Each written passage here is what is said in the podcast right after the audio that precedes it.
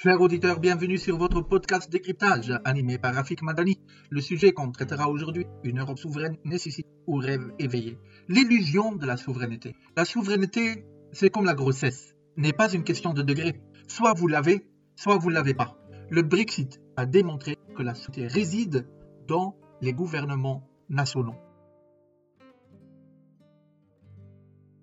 Pour l'Union européenne, la politique étrangère est toujours restée une prérogative des gouvernements nationaux et est coordonnée au niveau interne. Les relations avec Washington, Pékin et Moscou sont laissées aux dirigeants nationaux. L'Union européenne a peu d'influence sur le comportement politique de la Turquie. Bruxelles n'est pas en mesure de façonner les événements au Liban, en Syrie ou en Libye, bien qu'elle en subisse immédiatement les conséquences. Le rôle de l'Union au Moyen-Orient va rarement au-delà des grandes déclarations. il n'existe aucun concept européen sur la manière de gérer l'immigration en provenance d'Afrique. Les membres de l'Union européenne ont des préoccupations divergentes en matière de sécurité. La Finlande et la Suède s'inquiètent de la Russie. Le Portugal et l'Espagne se concentrent sur l'Afrique et l'Amérique latine. La Pologne et la Lituanie exigent des sanctions strictes à l'encontre de Moscou, tandis que Chypre et la Grèce profitent de leur lien étroit avec Kremlin. Le Royaume-Uni et la France ont une fière tradition militaire, mais l'Allemagne et la Suède considèrent leurs militaires davantage comme des gardiens de la paix que comme des exécutants. En ce qui concerne les importations de carburant en provenance de la Russie et les transferts d'argent à Moscou, le désaccord s'accentue entre les, les, pays qui dépendent fortement des importations russes et ceux qui n'en dépendent pas. La Lituanie qui importait 83% de son pétrole de, Russie, est en train de mettre fin à cette dépendance. Elle a brisé le monopole de Gazprom en construisant des installations, une installation portuaire pour le gaz naturel liquéfié à Kalipeda. D'autres pays sont réticents face à un changement aussi radical. L'Union européenne importe 40% de son gaz de Russie, mais ce chiffre global cache d'énormes variations. La Bulgarie, la Slovaquie et la Finlande importent plus que 90%, 90% pour les Belges, de leurs besoins en gaz de Russie, tandis, tandis que le Portugal et l'Espagne n'en importent aucun.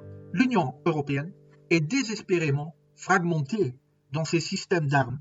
Elle exploite 17 modèles de chars, 26 types d'obusiers, 20 types d'avions tactiques, 29 navires différents. Pour les États-Unis, les chiffres correspondent, euh, correspondants sont de 1, 2, 6 et 4. Cela engendre d'énormes coûts supplémentaires de développement et de maintenance. Cela implique que les soldats qui ont été formés pour utiliser un système spécifique ne peuvent pas utiliser ceux d'autres membres de l'Union européenne. Les groupements tactiques de l'Union européenne n'ont pas été employés pour une seule mission depuis 15 ans. L'échec de la fusion en 2000 entre le fabricant d'armes britannique BAE et le propriétaire franco-allemand Airbus X a été une erreur stratégique. Les pays européens restent faibles en matière de technologie d'espace et de défense aérienne. Les ordinateurs et les puces sont importés. Les drones sont achetés en Turquie et à, Tel Aviv. L'Union européenne n'est pas, pas le champion en matière de technologie militaire qui pourrait tenir tête aux géants américains comme Lockheed Martin et Raytheon.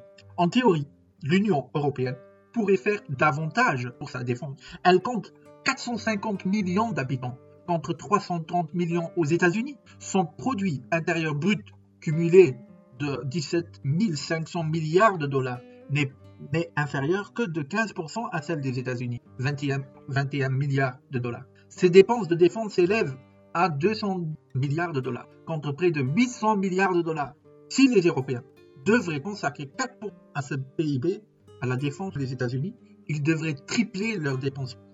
À l'heure actuelle, plus de 75% des dépenses militaires de l'OTAN proviennent de l'extérieur de l'Union. C'est triste. Dans le même temps, les États membres de l'Union européenne dépensent trois fois ce que la Russie consacre à la défense.